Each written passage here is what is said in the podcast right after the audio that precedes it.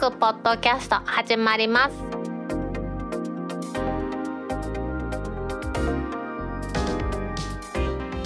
2021年6月18日タックポッドキャスト2第147回目の始まりです。この番組は天王寺アップルクラブの大道とコメントのコーナーからはタックメンバーの北尾姫とお届けします。今日のオープニングで取り上げたいのはドコモが 5G エリアで稀に通信できなくなる問題を解消へ。6月末までに対策実施というシネットジャパンからの記事を取り上げたいと思います。ドコモがですね先日 5G の電波品質が悪い場所で稀に通信できなくなる事象というのが発生しています。これを今月末までに対応を完了して実施したいということらしいんですよね。ドコモの広報が発表したところによりますとこういうふうに通信ができなくなるエリアというところでは本来は 4G、LTE 回線に切り替わることで通信は問題なくできるはずだったんですけれどもこの切り替えがうまくいかなくってうまく届いていない 5G のままですね通信しようとしてアプリやブラウザでエラーが発生すると。この状態はですね Twitter などの SNS でドコモユーザーがみんなに情報共有してるんですけれどもアンテナが立っているアンテナのピクトイメージが出ているのに通信できないといったパケ止まりと呼んで結構話題になってるような感じなんですよね。ドコモとしてはこの事象この現象というのは障害や不具合の類ではないですというふうに言ってるんですね。まあ、障害でないっていうのはその通りなんでしょうけど不具合の類ではないというのはこれ十分利用者にとっては不具合だと思うんですがドコモの公式の立場としては不具合ではないと言ってます。不具合でないんですけれども6月末までに対策としてネットワーク装置側の設定を変更してですね 5G の通信環境が悪い場合にはより素早く 4G 通信に切り替えるということでユーザーの品質に対する体感をですね向上したいというふうに考えているようなんですね。まあ、さらには 5G の基地局を増やすと言ってますけど、まあ、これはね、まあ、5G の基地局を増やしたらどうとかという話ではないと思いますのでとりあえずその設定を変えるということですからですからまあ設定を変えるんであれば不具合だと思うんですけど、まあ、それを認めるといろいろと問題があるんだということなんでしょうね。これに対してですねドコモは端末の設定を変えてですね優先するネットワークを 4G とか 3G に設定するということで 5G が入ろうとした時でも 4G が優先されて問題が解決するみたいなこと言うてるんですよね。まあ、それっていうのはでもこれ解決策ではなくと思うんですがうちの番組でも何度か取り上げていましたようにノンスタンドアロンという一部 LTE のネットワークを使ってるということに問題があるようなんですよね。本来であれば 5G はスタンドアロンという 5G のコアネットワークと接続してやるということで低遅延だとか同時多接続できるだとかですね通信速度が速いというのは今言いましたノンスタンダードもできるんですがそういう 5G のメリットがあるんですが現在のところそういうふうには至らずですね今のところノンスタンダードで 5G を運用しているということに問題が発生しているようですよね。この件に関してですねもう少し詳しく言いますと現在の 5G ネットワークは LTE つまり 4G ネットワークと機材ネットワーク機材の一部を共有しますノンスタンダード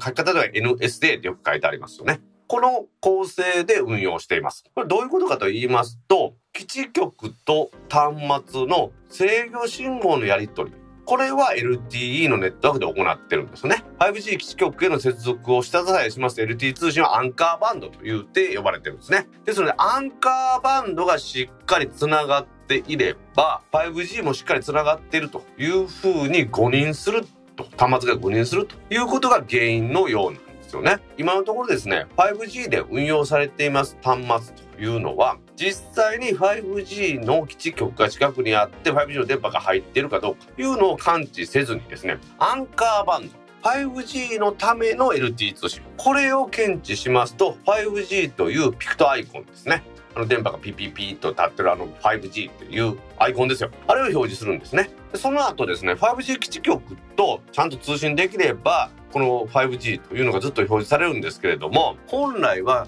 5G 基地局と通信できずにアンカーバンドの通信のみだった場合は 4G とかですねそういう風に切り替わる仕組みになってるんですよね。それがですね 5G エリアの端っこだとかその 5G の電波の強度が弱い建物の中とかですね地下の入り口とかそういうところで LTE を掴んでいる 5G 表示となった場合ですね端末の方が迷ってしまうわけですよね。これ 5G にして通信しようかなというふうにやるわけですよ。でも実際の 5G が繋がってねあああ言うてる間にエラーになってしまって通信が不能な状態が続くという感じなんですよね。ですので私もやってますけれども確かにそうなんですね。私ダイドも iPhone12 Pro で移動していますと確かに 5G がパッと表示されるんですけどその瞬間に全くもって繋がらなくなるってこと確かに起こるんですね。なのでまあまあ LT でつながればいいやというふうに思ってたんですけどもこういうところに原因があるということでドコモとしてはこれは不具合ではないけど改善するとそういうふうにするようなんですよね。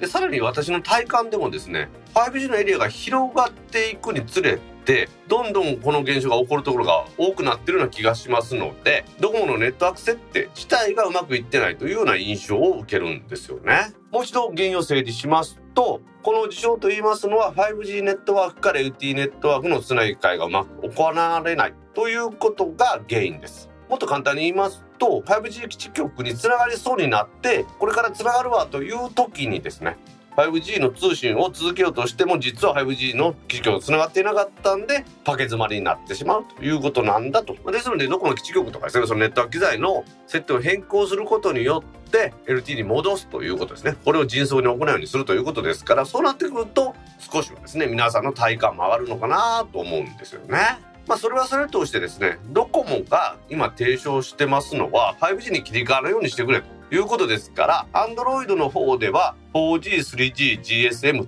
という設定があるらしいんでそれに切り替えておく。つまり 5G に切り替えるようにしておくということでその不具合は発生しないようです。iPhone12 シリーズの方でも 4G を選択すればいいということなんですけれどもこれってかなりですね話としては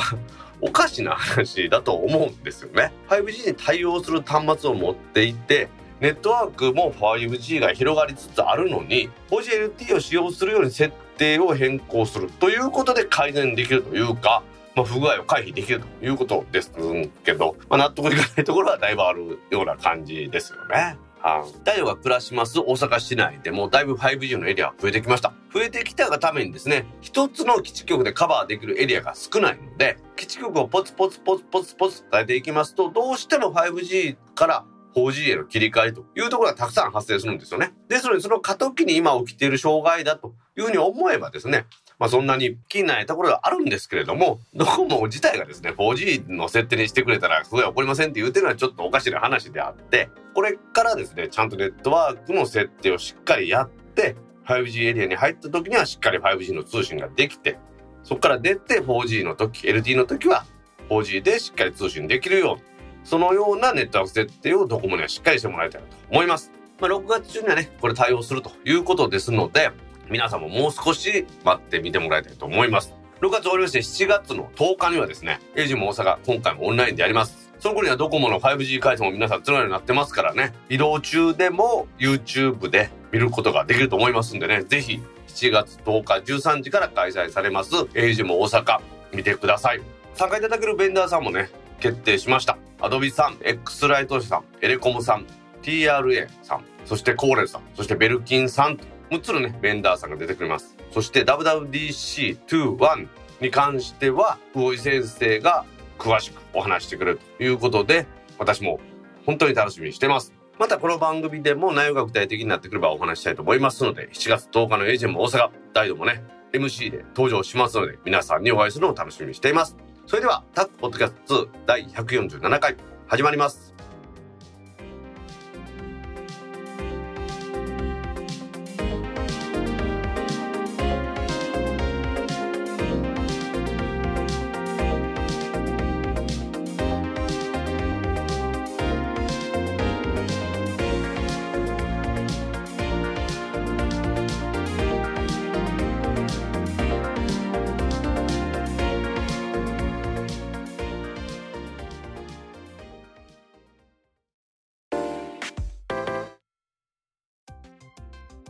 タック公式ツイッターアカウントでリツイートした記事を紹介します。ライトルームクラシックに待望のスーパー解像度が実装。M1 チップへネイティブ対応やオフィシャルプリセットも含めて大幅アップデート。デジカメウォッチからの記事です。たくさんの方がね、お世話になってると思いますけれども、この Adobe のライトルームクラシック、それに Photoshop、さらにはライトルームの最新アップデートプログラムが6月の8日に公開されました。更新内容としては、3月にすでに Adobe カメラローに先行して導入されましたスーパー解像度機能が実装されている。これスーパー解像度ですね。私もちょっと試してみましたけど、なかなかすごいですよね。いわゆる解像度が低くなった。まあ、トリミングとかしていくと、どうしても解像度が低くなっていくと思うんですけれども、その解像度が低くなった画像に対して、右クリックの強化というメニューからスーパー解像度というのが選択できるんですよね。これはですね、ローの補正機能をすでに持っていた Adobe のこのソフトウェアなんですけども、これがですね、数百万枚の写真を解析しました機械学習モデルを使いまして見かけの解像度を上げて写真の見かけの品質を向上させるという処理を行うわけですね。生成された総ピクセル数は元画像の4倍ぐらいになるということなんですが JPEG のやつをやったとしてもデータ形式は DNG で出てきますのでそこはちょっと要注意のところなんですよね確かにトリミングとかしてですねガッと拡大してしまってピクセルサイズが小さくなったものとかスマホなんかでもね古いやつだと低解像度のありますからスマホだと古いやつやったら低画素数のやつありますからそれなんかをきれいにするということではいいんだと思うんですよね。だけども実際に JPEG の画像でできるかどうかやってみたところ結構ねモザイクみたいになってたのが見やすくなるというのが本当になりましたんでこれはすごいなと思いましたよね。ソニーの α シリーズを使ってるダイドですけれども写真管理は今のところライトルームクラシックを使っています。とライトルームクラシックのライブラリを使ってそこに読み込んでそしてはいらない写真は消している写真はそこで現像して、まあ、JPEG なんかに書き出すということをやるんですけれども確かにですねその写真の一部で手元だけを取り出したいという時に切り出したらですね解像度が低くなってしまってということはあったんですがその時にこれは役に立つんだろうなというふうに思うんですよね。さらにはですねライトルームでフォトグラファーによる現像プリセットというものが実装されましたあらかじめですね各種の現像パラメーターの設定保存をしてくれている調整セットという感じのことで現像する際に写真に適用して色味などがボタン一発で適用されるということなんですね。実装されましたプリセットは7種類でポートレート向けのプリセットには人のですね肌色別に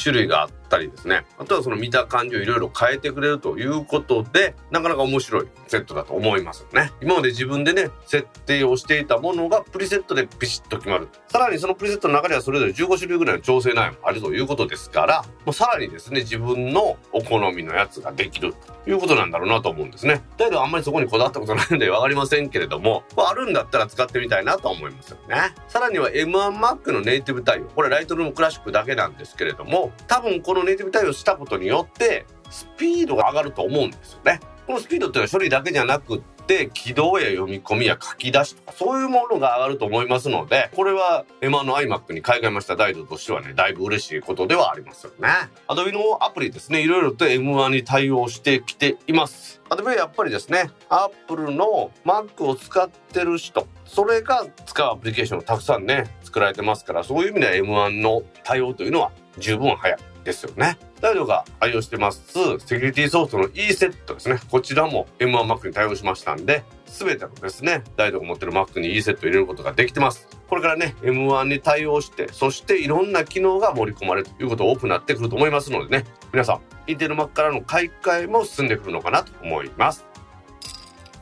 和歌山のドンファ一家殺傷 ALS 相次ぐ殺人事件解決の背景にデータの証拠 IT メディアニュースからの記事です。今年のですね、4月から5月にかけまして、事件発生から時間が結構経ちました3件の未解決殺人事件に大きな動きがありました。決め手は、どの事件でもパソコンやスマートフォンなどに残された証拠を調査や解析することで得られた位置情報などのデータの証拠と言われるものだったということなんですね。データ証拠については警察も注目していてですね、デジタル証拠で検挙できるというのは頑張ってるみたいなんですけれども、検察にも専門の部署が設立されると。捜査の現場で活用は今加速してるようなんですね。昔の犯罪捜査っていうのはね、刑事ドラマとかよく見ましたけど、自白とかですね、供述に足るというものでしたけれども、今はそういう時代じゃなくってですね、難しい事件の解決に向けましても、このデジタル証拠っていうのが捜査機関の新たな武器になりつつあるということのようなんですよね。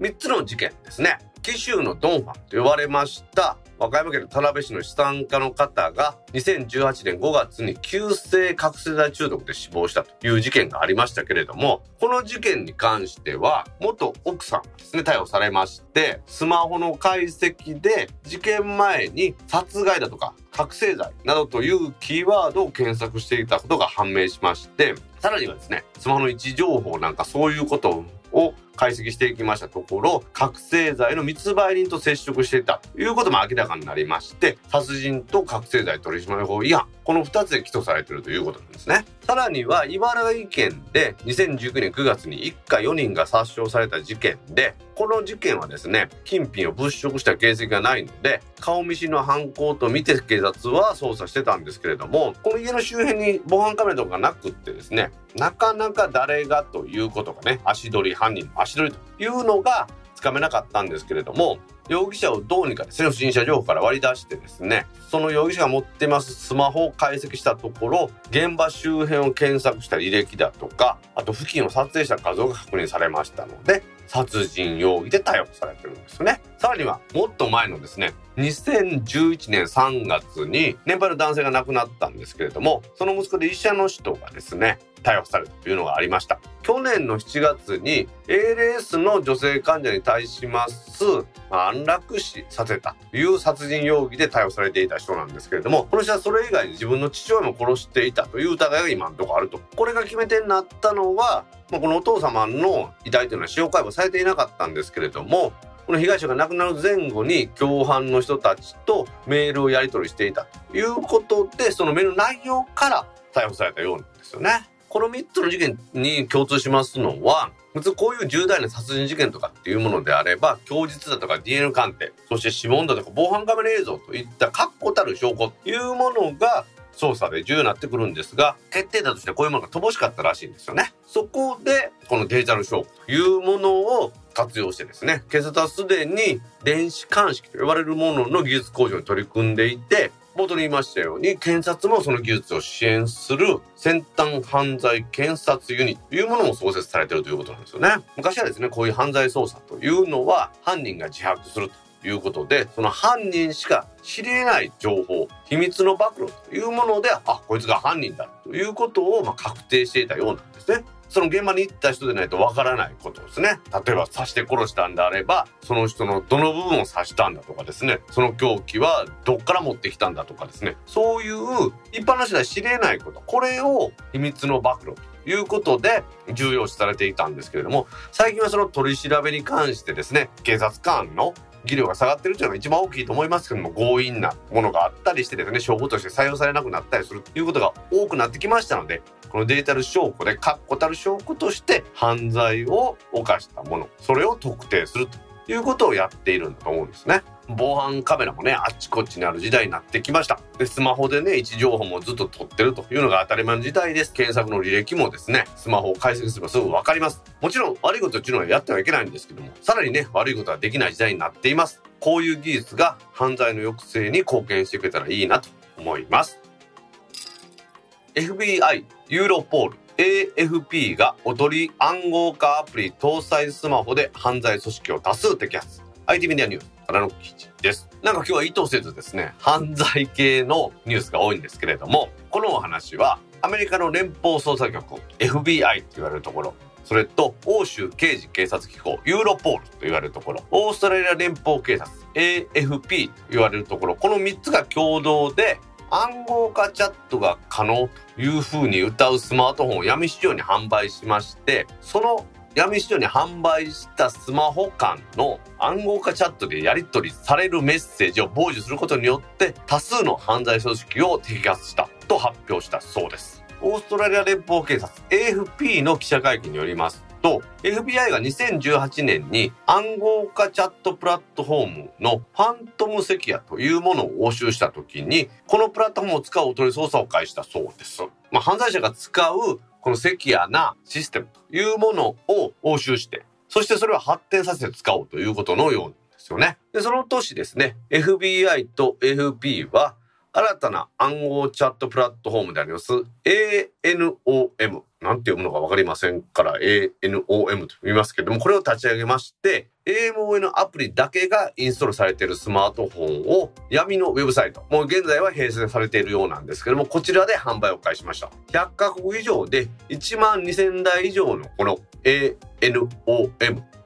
インストールされたスマートフォンを販売したようなんですよね。このスマートフォンに搭載されていますアプリでやるチャットは実際にですね、暗号化されていたんですけれども、このプラットフォーム上でやり取りしました暗号化メッセージは全て FBI のファイルサーバーに転送されまして、FBI が持ってますマスターキーで翻訳することが可能だったということなんですね。18ヶ月で2700万件のメッセージを傍受しまして、それを複合していたようなんですよね。この結果ですね、16カ国で800人を逮捕しまして、数千キロの麻薬と数百万ドルの犯罪行為によりますマネーロンダリングしようとしていました通貨や暗号通貨を押収しまして、今後さらに多数の犯罪者の逮捕を計画しているそうです。いや、これなかなかすごいなというふうに思いますよね。まあ、確かにね、暗号化のチャットというものは世の中にたくさんありますので、このプラットフォームを作ったところでは犯罪を助長しているわけではありませんから、捜査機関としてまあおとり捜査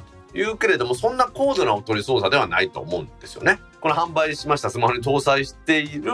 アプリでやり取りするとエンドトゥエンドの暗号かかってるように見えるんですが、実際にはマスターキーがあって、それを使うことによって全ての暗号が無効になってしまうという素晴らしい仕組みなんですよね。この作戦の目的というのは、犯罪組織の情報収集、それすることによって逮捕者を増やすということではなくですね、つまりおとり捜査をするということではなくって、こうした暗号化ネットワークを使う犯罪者がですね、疑心暗鬼になって、そしてこの暗号化ネットワークの信頼度というものを低下させるということになるわけですね。世界の犯罪者が自分が使ってるこの暗号化のプラットフォームは、実は FBI とかですね、日本で言うたら警察庁みたいなところが運営してるんじゃないかというふうに疑心暗鬼にならせることによって犯罪者同士のやり取りというものが減るということを願ってるようなんですよね。いや、すごいですよね。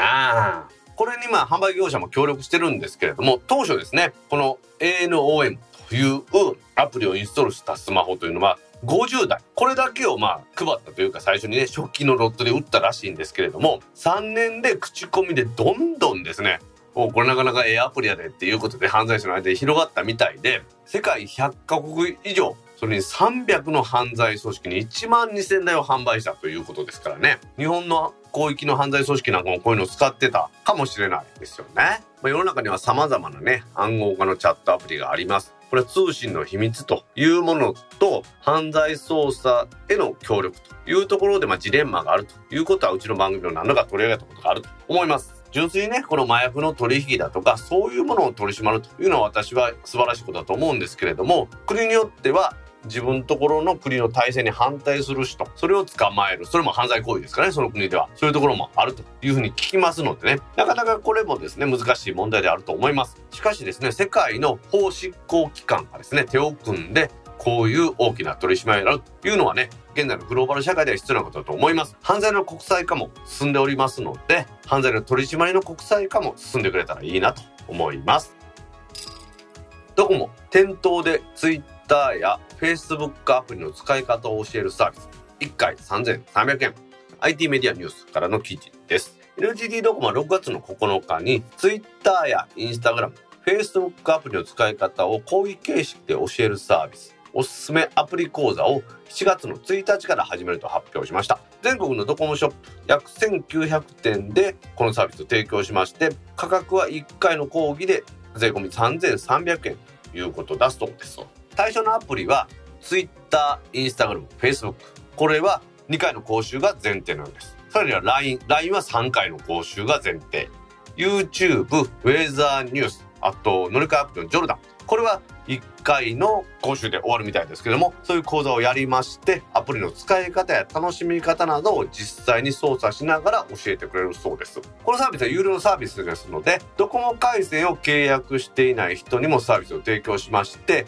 支払い方法は回線の月額料金への合算か講習受けた先での現金払いにすると。申し込みは専用のウェブサイトで受け付けることにするようですね。これねもともとねこれ以前にもねうちの番組取り上げましたけれども LINE や Twitter の初期設定を先頭でサポートします。アプリ設定サポートというのを去年の11月からやっていたんですけれどもさらにはさらにこれを発展させましてアプリの使い方を教える有料サービスというものを打ち出してきたようなんですね。こういう報道がある一方ではですね、総務省が主体となってデジタル活用支援推進事業ということでスマホ教室をドコモ KDDI ソフトバンクの大手3社や楽天モバイルだとか地域の NPO 法人などで講座をやりなさいということをやってるらしいですよね。これはですね参加費は無料でいつどの店舗でどういうテーマの講座を受けられるかというのが分かる専用サイトを開設して店頭や電話で予約できるということなんですよね。冒頭の話はアプリの使い方だったんですけれどもそういうことじゃなくって今度は総務省自体がですね携帯電話ショップでやるスマホ講習会を本格化させてるようなんですよね。マイナンバーカードの申請とかそういうのですねこれアプリの使い方じゃなくてそういうことを教えたりしてコロナ禍で今ですね携帯ショップの依頼客数というのは落ち込んでますのでそこでまあ何かにつなげれたらいいなということで総務省もやってるようなんですよね。こうすることによってですね消費者の不利益につながる販売だとかですねいうことをまあ総務省としては返したいようなんです。総務省の調査では販売の4割が利用者の意向を確認せずに高い料金プランに誘導したことがあるというふうに回答してるということなんです。まあそれはねある意味しょうがないとは思うんですよね。車の営業マンの人だってそれは高い車の方を進めたりするじゃないですか。ですからやっぱりねそれはダメだちゃんと説明して納得して契約させないとダメだという総務省の方針である意味正しい方針なんですけれどもそういうののま入り口としてですねスマホ講座をやれというふうに言ってるらしいんですよね。こっちはですね、各キャリアも大々的に宣伝してないと思うんです。ドコモのこのアプリ講座はお金取れますからね、ドコモとしてもドーンと全面に出してこんなやってます。有料ですけど皆さん来てくださいってやると思うんですが、スマホ教室の方は総務省が無料でやれって言ってますから、スマホの使い方講習の一般的なもんですからね。これに関してはやっぱりなかなか普及しないというか前面に出すこともないでしょうしね。これでねいっぱい人来られて人咲くというのも嫌でしょうからね。なかなか難しい施策が進んでるなと思いますよね。しかしですねまあちょっと私もよくわからないのはスマホっていうのはスマホを買ったけどなんか使い道がわからないっていう話がよくあるじゃないですか。そこがよくわからなくてスマートフォンっていうものもあくまでも携帯電話ですから携帯電話で電話ができてまあちょろっとメールができたらまあ私は十分なのかなと思うんですよね。ですので通話用のガラケーが1台あってそれ以外に小型のコンピューターとしてスマホを持っておきたいなと思うのが私の信条なんですよね。そこで至ってやっぱりいろいろと使い方に関しては個人の癖とかいうのもありますからスマホの使い方というよりはそのアプリの使い方とかそういう講習会というものの方がねなんか身があるのかなという気はしますよねまあそう言いながらもねいわゆるガラケーはなくなってきて、スマートフォンばっかりの中になってきました。スマートフォンでね、電話をかけることすら難しいという高齢者の方もいますのでね、そういうところは手厚く教えるということも必要だと思いますので、総務省の施策によるスマホの教室というのも大切だなと思います。このドコモがやりますアプリの使い方の有料講座ですね。各キャリアにも広がってくれて、正当な代価を取って各ショップが生き残っていけたらいいなと思います。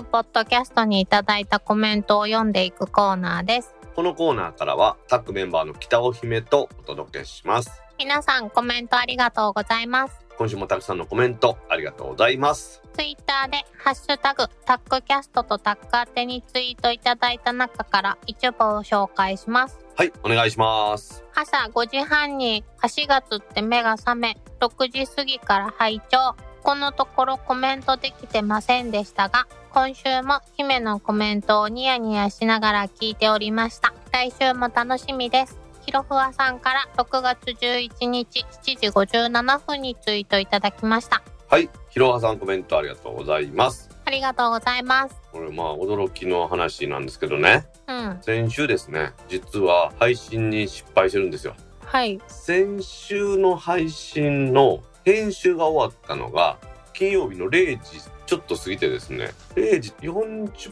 分ぐらいに編集が終わったんですよ。でいつものように編集をする前にとか編集が出来上がる前に0時に配信ができるように設定はしとったんですよね。いつもそこを失敗するんで、うん。そして本文の方はいつものようにタイトルは〇〇とかにしとったんですよ。うん。疲れたんですけどあこれ0時までやらなあかんと思ってやってたんですようん。11時ぐらいにねちょっとあちょっと疲れたんでソファーで休憩でもしようかって言ってソファーに座ってちょっと焼酎だかウイスキーだか分からんけどちょっと飲んだんですよ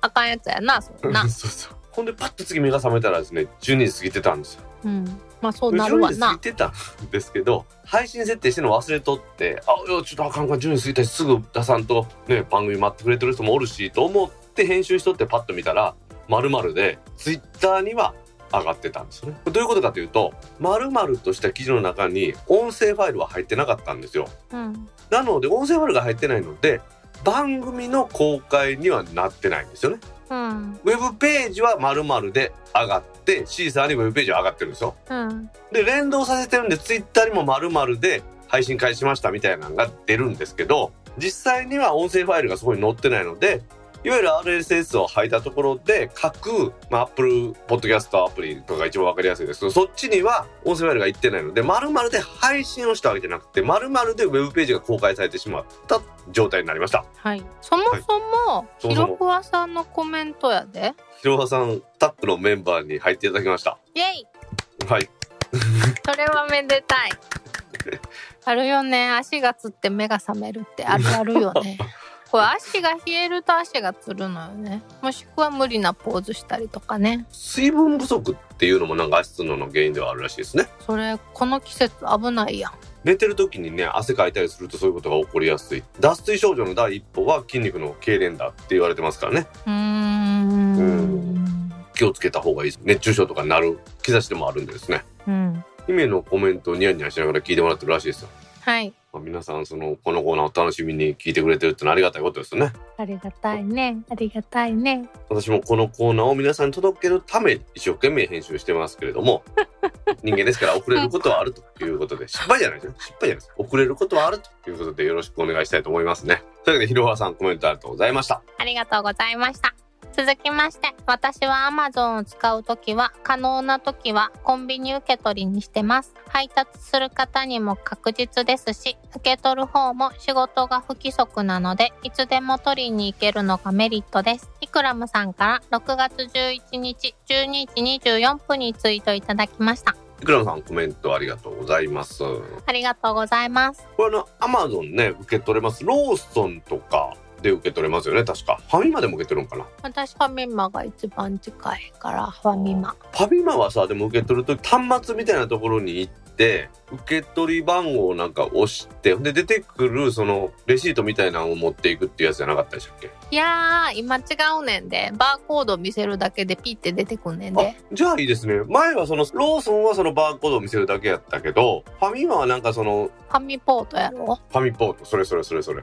なんか最近変わってん。へえそうなんですね。うん、楽ちんだから。コンビニ受け取りしたいんですけどね。私なんかあのソーダ24本とかですよ。あとにゃんこのあのごっついでかい一番でかいサイズのキャットフードを2つとかなんでコンビニ受け取り不可になるんですよなのでででかいか重いかわからんけどなんか基準があるみたいですよねあれも。うん。ほとんどのもんがお客してるにしてるんであんまり最近ここ最近はほぼほぼこのコンビニ受け取り利用してないですねうん、私も重たくて、一番近いコンビニが2ブロック先やからさ、それを持って帰れるかどうかで判断してる。なるほど。駅から歩いてくるところにはあるのかね。そうそうそうそう。帰り道は帰り道やね。んけどそれを持って帰るかどうか。例えばな米1 0キロ買ったらそれは無理やもんね。そうやね。まあでもいくらさん書いてくれてるように仕事が不貴族なのでっていう人なんかにはコンビニ受け取り最高でしょうね。そう今なんかこんな状況下やからさあ何曜日在宅やからっていう受け取りできるけど解除されたらまたどうしようかなと思ってあのアマゾンのさ置き配のなんか指定先に自転車のカゴとかあるよね。えー、知らん。床に置いてあるよりもうん。自転車のカゴに入ってる方が誰かの所有物の中に入っているものみたいな。まあでもうちそもそもオートロックやからさ、うん。メーターボックス使われへんのよ。管理人さんがね追ってくれて開けてくれるんやったんやけどな。うんまあそういう問題もあるんでいくらさんが選択されてるようなコンビニ受け取りっていうのもやっぱり一つの手ですねはいいくらさんコメントありがとうございましたありがとうございました。続きまして、ちなみに、ブラさんのたちまちは、とりあえずの意味です。ネオさんから6月13日7時49分にツイートいただきました。はいネオさんコメントありがとうございますありがとうございます。先週のブラさんのコメントに出てきた言葉ですねうん。何が嬉しいってさ、リスナーさん同士がこうやってさ、番組を通じてコミュニケーションを取ってくれるっていうのが嬉しくない？はいそうですねわーってなった。これ電気屋ウォーカーさんがガンス娘さんっていうの広島県呉市の練り物屋さんのキャラクターを務めるまあそこの娘さんなんですけどうん。その方ゲストに呼んでレギュラーさんにですねコーヒーさんタイさんひまちゃんとそのガンス娘さんを呼んで4人で話したっていう会があったんですよ。へえ。その時も言ってましたね。たちまちなんとか会言ってましたね。とりあえずってことか、じゃあ。そうですそうです。とりあえずビールってたちまちビールってやつですね。まあとりあえずじゃなかったらいいんですけどね。そういえばその後ブラさんですねピクセル 4A で写真撮ったっていうのをツイッターに上げておられましたけどやっぱり夜景モードも綺麗ですよねね綺麗だったね。4A って 5G なんでしょ？4は 5G じゃないけどうん。5G もだいぶ普及してきましたもんね私なんかもあの千日前のアムザっていうサウナに行くんですよ難波のね行ったらいつも 5G に切り替わりますもんねへえ。私、未だにピクセル5で 5G 見てないやん。あそうかそうかまだ 5G 契約になってないもんなそういえば、うん。姫自体のアハモカはどうなったんやその後え、だって対応してないやん。忘れとった。6が出たら6は対応するんかね。うーん、6いつ出るんかな。なんかでも6のデザイン見た？見た。なんか目が4つ並んでるみたいなやつやろ。うん。なんかでも見てるうちにあれ欲しなってきてさ、独自路線が違うところに行った気がして。まあまああれはあれで個性的でかっこいいと思いますよ私は。うん最初見た時わーってなってんけどなんか流れてくるうちに、あれ？これありじゃないかなと思ってんけど。iPhone12 シリーズのあの3つ目のやつあるじゃないですか。うん。あれに真似したっていう端末が多かったんで個性的なというかそういうのが私はいいなと思いますよ実際に。ケース問題やんまた。いや今回も Pixel6 が出てすぐはケース出てると思うからその時に買いましょ選択肢少ないね。ん うギルドデザインの松葉さんになんか20万ぐらい渡して作ってくれませんかって言ってみたら。20万ぐらいじゃ全然マイナスやろな。マイナスかもしれんね。あクラウドファンディングしようかな。広報頑張るけど。絶対的に母体の数が少ないんで難しいんじゃないですか。そうはねある程度の数はね6もまた売れると思いますよ。たちまち6を出してください。私の画面はバキバキなので。たちまち。というわけで皆さんコメントありがとうございました。ありがとうございました。続きまして、ニュースの紹介で紹介していたファミマの遠隔品出しロボットの話を聞いて、これは障害者雇用にもつながるのではないかと思いました。以前、ヘルパーとして障害者支援をしていたこともあり、これはすごいニュースだと思い、改めて自分でもニュースサイトを見させていただきました。ひまちゃんから9月13日16時44分にツイートいただきました。はいひまちゃんコメントありがとうございますありがとうございます。これあのファミマが遠隔の陳列ロボットみたいなのがあってそれを導入するっていう話なんですねいやー、すごいね。うちで前紹介したあのそばロボット覚えてる？うんうんうんうん。あれなんかは決められた動きを自立してやるってことですけどファミマのやつはそうじゃなくって遠いところの人が VR のゴーグルをかけてでさらにそれぞれの手に操作するアームみたいなの持ってやるっていう感じなんですね。ってことはそのロボットの操作する人はロボットの専門家である必要はないんですけれども陳列とかはやったことがあるっていう人になるのかなっていうところですね。うん、うん、うん、うん、うん。その人が例えば1店舗30分ずつやったら4時間で8店舗できるわけじゃないですか。はい。お客さんが少ないね深夜にやろうと思ったら今度は別に場所なんかどこでもいいわけですからその時間が昼間に当たる外国の人にやってもらってもいいわけですよね。うん、うん。そういうふうにだから雇用を広げていける可能性が人材不足って言うじゃないですかコンビニなんかね特に深夜帯のアルバイトとかですよそういうところなんかなと思いますね。うんでさらにはそれで障害者支援にもつながるんだろうなっていうところですよね。もうそういうわけでその雇用のあり方っていうのも変わってくる時代なのかなと思いますね。はい。というわけでひまちゃんコメントありがとうございました。ありがとうございました。続きまして iPad Pro M1 モデルを買ったので柴さんの被害者と言いたいところですが初日に予約したので残念ながら被害者とはならず僕のメインのアプリは MetaMoJi さんの現場ノートなので手入力がメインなので Apple Pencil さえあればキーボードはいらないですね。大木豊重さんから6月14日6時10分にツイートいただきました。はい、大木さんコメントありがとうございます。ありがとうございます。大木さんも iPad Pro の M1 モデルですね。初日に予約して買われたということです。うん。柴さんのあの回を聞いて買ったわけじゃないので被害者ではないということですね。え、大丈さんは？私、私は買ってないですよ。おでもちょっと欲しい気持ちは大きなった？ちょっとじゃないです。だいぶ欲しいです。ほんまね、欲しい時は買い時なんですよ。だからもう普通やったら買ってるんですけど、何でも言いますけど、iPad はいつも買って結局使用用途がないっていうのを繰り返してるんで。もう一回言おうか？はい。買ってから悩めばいいよ。大木さんは MetaMoJi さんの現場ノートを使われてるってことなんですね。うん。私もね iPad では MetaMoJi さんがやってる mazec っていう日本語入力を使ってるんですよ。 MetaMoJi さん AUGM 大阪にも以前来てもらってました。ってくれたよね。来てくれました。すごいねこの変換も早いし誤変換もない素晴らしいもんですよこれ。うんうんでそれでうん現場ノートっていうのは基本的にその製造物を製造したりする現場で使う。それに特化してるもんで。特に法人需要向けのもんだと思うんですねこれ、うん。へえ。まあ、いろんなところでまた広がっていくのかなと思いますねうん。まあ、あと iPad Pro 用のね、マジックキーボードつけたらめちゃめちゃ重くなりますんでね。やっぱり Apple Pencil で手書きで入力できるというのが大きいと思いますんでね。そういう意味では本当に大木さんが使われているような MetaMoJi の現場ノートとかを使うっていう方が多いのかなと思いますね。確かに。というわけで大木さんコメントありがとうございました。ありがとうございました。続きまして、機種変更して 3G 携帯が 4G 携帯になったら、プラスメッセージが使えるようになった。通信料定額は入ってないので、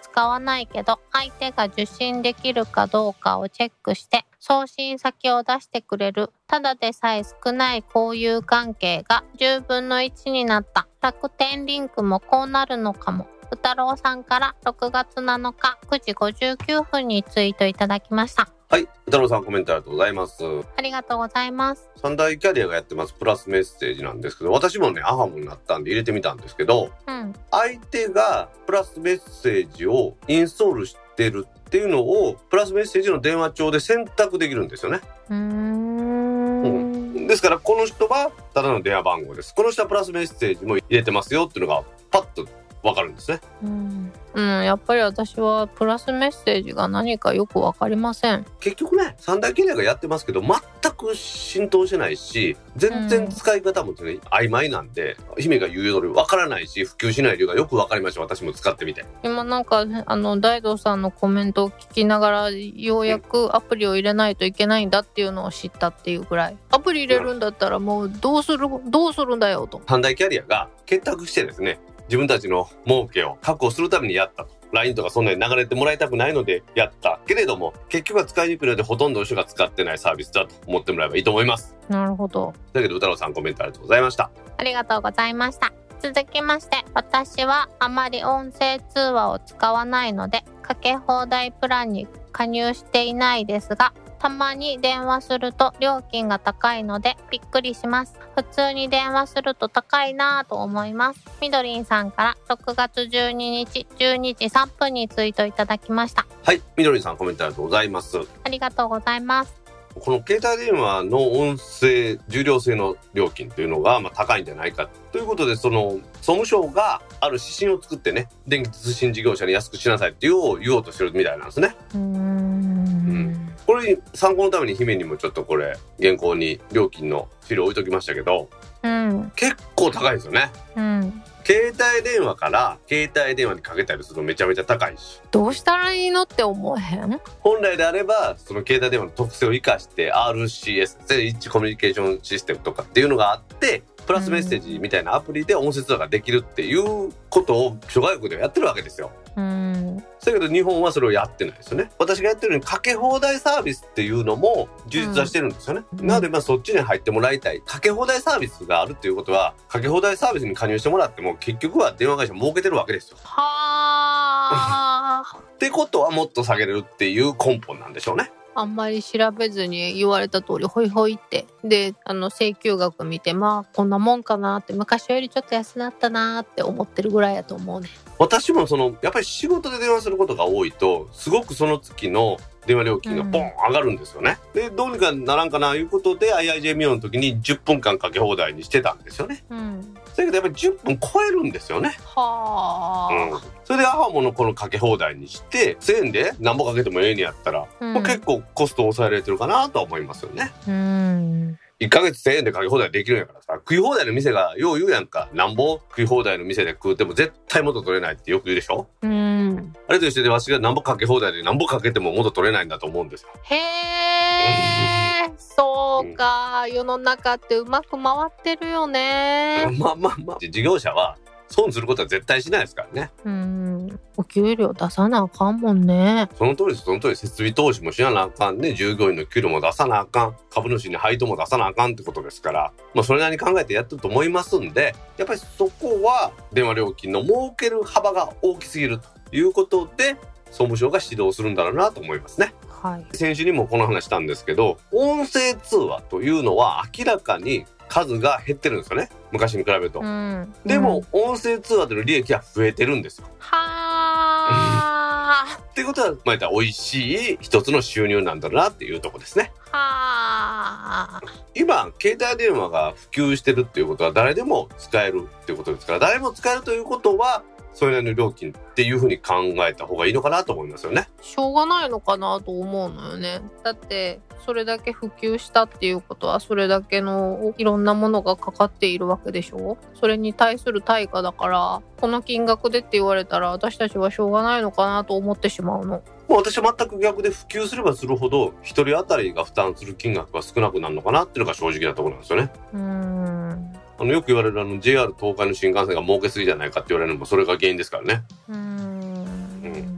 電車って一本走らせるののコストっていうのは変わらんはずじゃないですか。うん。それに対してそのあんだけの席があんねんから満席にならないと儲からんっていう設定にはしてないわけでしょってことは実はめっちゃ儲けてんじゃないかって話ですよ。うん。重量制だというとこね忘れて1万円超えたりすることやっぱありましたね通話料金をプラスするとありましたんでそういう意味ではこのかけ放題とかですね音声通話料金が下がるというのは嬉しいなと思いますみのりさんコメントありがとうございましたありがとうございました。今週のコメントは以上です皆さんコメントありがとうございました。当番組宛てのコメントは Apple Podcast アプリのレビュー Facebook ページのコメントタック公式ブログへのコメント Twitter のメンションハッシュタグシャープタックキャストなどでお待ちしていますお待ちしてます。皆さんコメントありがとうございました。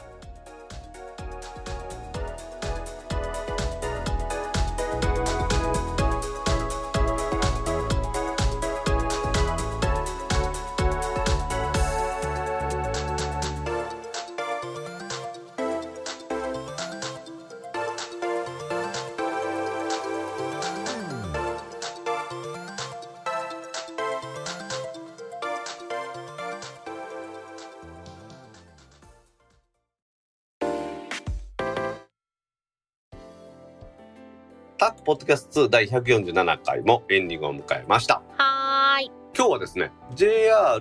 東日本が提供してます東北北海道新幹線のはやぶさ車両にてリモートワーク推奨車両というのを設けますというお話ですはい。新幹線オフィス実証実験の第2弾として JR 東海と JR 北海道は東北東海道新幹線のはやぶさにて新幹線オフィスの実証実験を6月の14日から7月の16日まで約1ヶ月間ですね。土日を除いて行うと発表しました。今回は全てのはやぶさの車両にこの1号車をリモートワーク推奨車両として通常の新幹線の座席では携帯電話通話とかやめてくださいって言ってるんですけれどもリモートワーク推奨車両では座席でウェブ会議ですね要は言葉を発したりとかその携帯での通話も可能ですよというふうにやるそうですはい。さらにこの一部の列車の一部の区間ではリモートワーク推奨車両においてそのリモートワークを快適にできるということで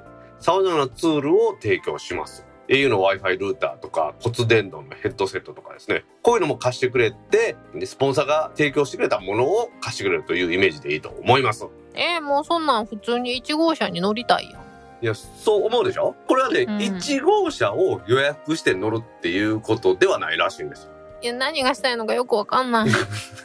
まあ、どういうことかというと、1号車自体の座席は予約とかできなくて、1号車はリモートワークの推奨車両で、誰もそこの座席の予約とかできてないんですよ。できてないからできないんですよ。でう、ん。他の車両の座席指定した指定席を持ってる人とか、まあ自由席もありますから、自由席で乗った人が1号車に行ってみて、席が空いてたらそこで座れて、リモートワークができるっていうふうに考えてもらったらいいんですね。もうすごい、どこから突っ込んだらいいのかわかんないからもう困る。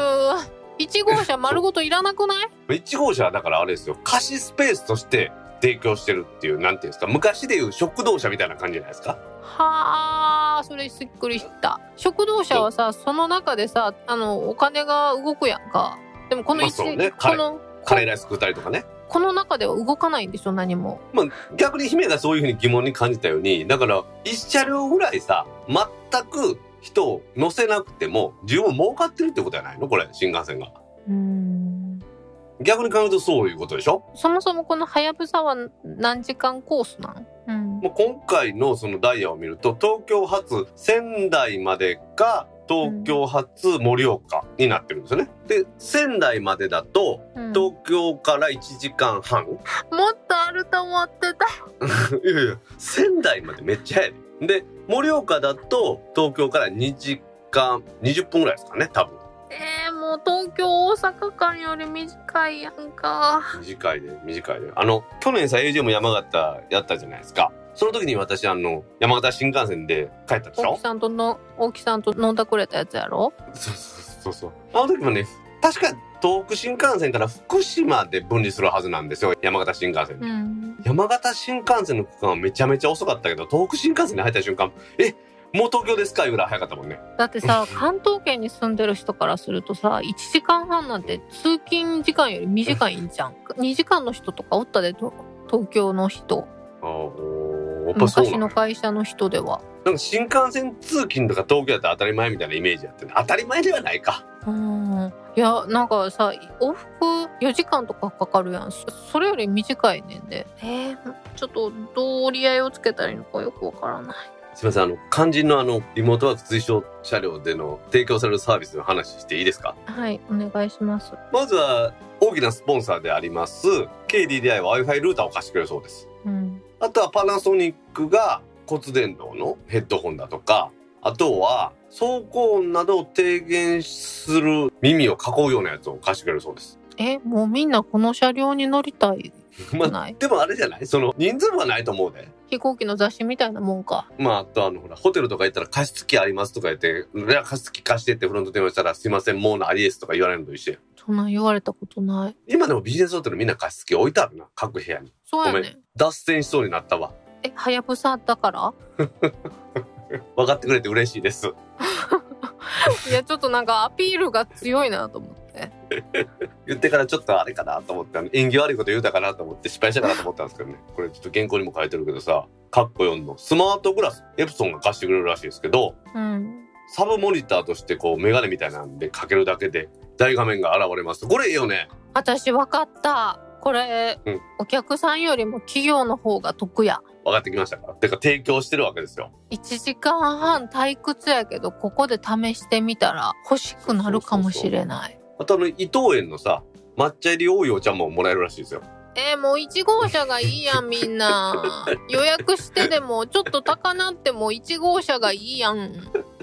まあだから何度も言いますけど、うんそういうことじゃないんですよね。東京駅なんかではだからみんな狙ってくる人もおるでしょうね。えー、だ、それやったらさ、ちょっと入場料みたいな、コワーキングスペースみたいな感じで1時間1000円とか取ってほしいよね。とってもね、いいと思うね。時間でとってもいいかもしれないね。距離じゃなくてうね。ん。あとね、私が注目してるのは、ヤマハのスピーチプライバシーシステムの VSP2 っていうのがあるらしくて、うん。このリモートワーク推奨車両の中に置かれてるらしくて、情報マスキング音ですね。情報が漏れないようにするような音。ホワイトノイズみたいなノイズだと思うんですが、それを流すことによって、周囲への会話漏れを低減させてくれるっていうことらしいです。へえ。だからそのノイズが流れてると、隣の人が何喋ってるか分かりにくくなるっていうことなんでしょうね。はあ、さすがヤマハ。実際にこれに乗ったという方の体験する記事をちょっといろいろとネットで探してきたんですけれども、うん。これがあると前後左右の座席の会話はほとんど聞こえなくなるそうです。へえ。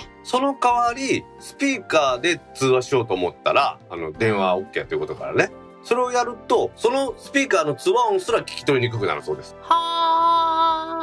あ。だからノイズキャンセリング機能がついているヘッドホンとかマイクを使うべきでしょうねって書いてくれてますね。まあそらそうやろな。個人まあでもこの情報ダダ漏れやないか。その情報ダダ漏れだから防ぐのがついてるっていうのが売りなんですよね。逆に言うたら。うん。でもどうですか姫これすごいですよね。うん。普通にお金取った方がいいと思う。これはあれでしょだからコロナ禍で新幹線に乗る人が減ったっていうのが大きいんじゃないんですかね。うん。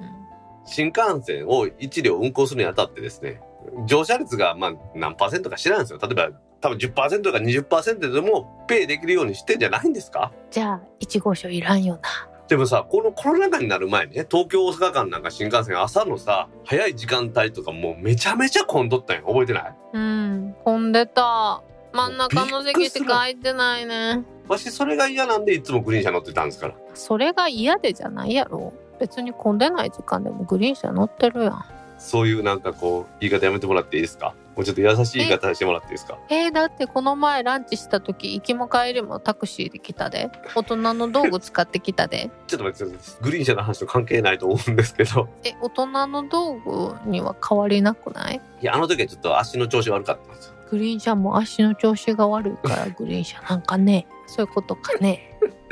え混んでてもさ別に座れたら。いや、なんか気使うやん。隣の人に。えどっちかっていうと隣の人の方が気使うと思うんやけど そのことについてはなんか異論ある？そう。姫わしと一緒に乗って隣に寄って気使う？あの初対面やったらね2時間半って長いなって思うかもしれない。予想以上に2時間半って長いなと思うかもしれない。わしちなみにさ、必ず通路側しか座れへんのよ。だから窓際の人嫌やろうね。嫌やなあ 私すごい体操選手みたいな乗り越え方するよ。寝てくれた瞬間にトイレに行く。今だと思って。今、今がチャンスってやつやな。飛ぶ。飛び越える東京大阪間はね、あんだけ混んでますけど、まあ、東北新幹線は仙台まではでも混んでんじゃないかなってイメージなんですね、いつも。うーんだって1時間半やで。通えるよね通えるし、あ、ちょっとそれやったらお前ちょっと今から仙台行って話つけてこいやっていう話もなるでしょ、東京の会社やったら。うん阪神電車に乗って大阪市内から三宮駅ぐらいの時間で行けるで。いやー明石まで行くんちゃう？そっか。もうちょっと行くか。うんちょいさすがに阪神電車に謝って阪神電車および阪神阪急ホールディングスの皆さん失礼なこと言って申し訳ありませんでした。はい。やっぱりね、新幹線早いですね、そう考えたらね。うんでも確かにさ、あの、5列のシートで仕事するの大変やね。大変ポッドキャストの編集なんかもね、電車の中でしたことあるんですけど、それもあってグリーン車にしとって、グリーン車はやっぱり横幅も広いし、縦も広いんで、前との席の間隔も広いんで、そういう意味では便利やったんですよね。うんキーボードのカチャカチャ音とかっていうのはやっぱり気使うとこあるじゃないですか、カチャカチャ音出すのは。あのエンターキー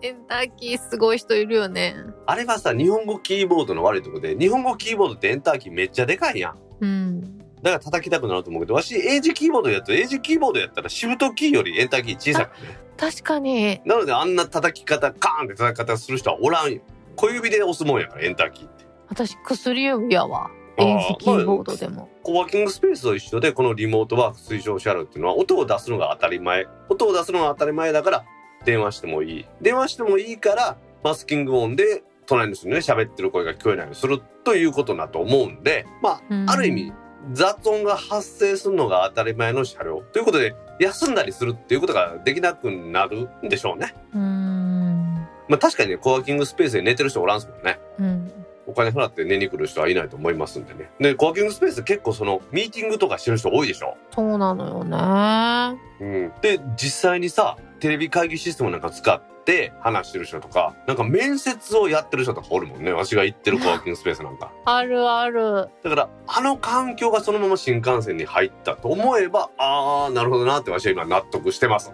うん。でも、姫が言う通り、この1号車はいらないと思います。ね、1号車をなくしてさ、もうちょっと安くするとかさ。その1号車をなくすというよりは、ワーキングスペース用のその何車両にしてね、ワーキングスペースのプラス料金を取るっていうのも一つの考えなのかもしれんよね。グリーン車かコワーキングスペースかみたいなね。そうそうそうそうそう。このお話は経理出会いとの空間時代プロジェクトというのの一環らしいので、まあオフィスというものを新幹線の中で実現するという意味では画期的な実験なのかなと思います。でも1号車はいらないと思います。もうそればっかりやな。だってこの1号車目当てに乗ったのに乗れなかった時の切なさって考えた？いや、考えたことはないですね。まあ、乗れたらラッキーぐらいで思った方がいいんじゃないですか？こういうところは。はあ、もう不公平だよ、それなら。だからいらない。これが実証実験じゃなくなったら、ちゃんとお金取って、事前予約とか受け付けるんじゃないですかね。うん。でもちょっとリモートワーク推奨車両のイラストがイラスト屋やったからほっこりしたわ。ゆるいな。うん。自前でパウチしたやつやったわ。というわけで JR 東日本と JR 北海道が新幹線、東北新幹線はやぶさにて新幹線オフィスの実証実験をやってるというお話でした。はい。これからね、こういうような移動中の働く場所っていうことも確保されていく時代になるかなと思ってね、どこまで働かされんねんというような気もしますけれども、これが時代の流れかなと思います。はい。それではタックポッドキャスト2第147回を終了します。はーい。次回のタックポッドキャスト2第148回は来週6月25日の金曜日に失敗せず配信する予定です。では皆さん来週も聞いてくださいね。バイニャー。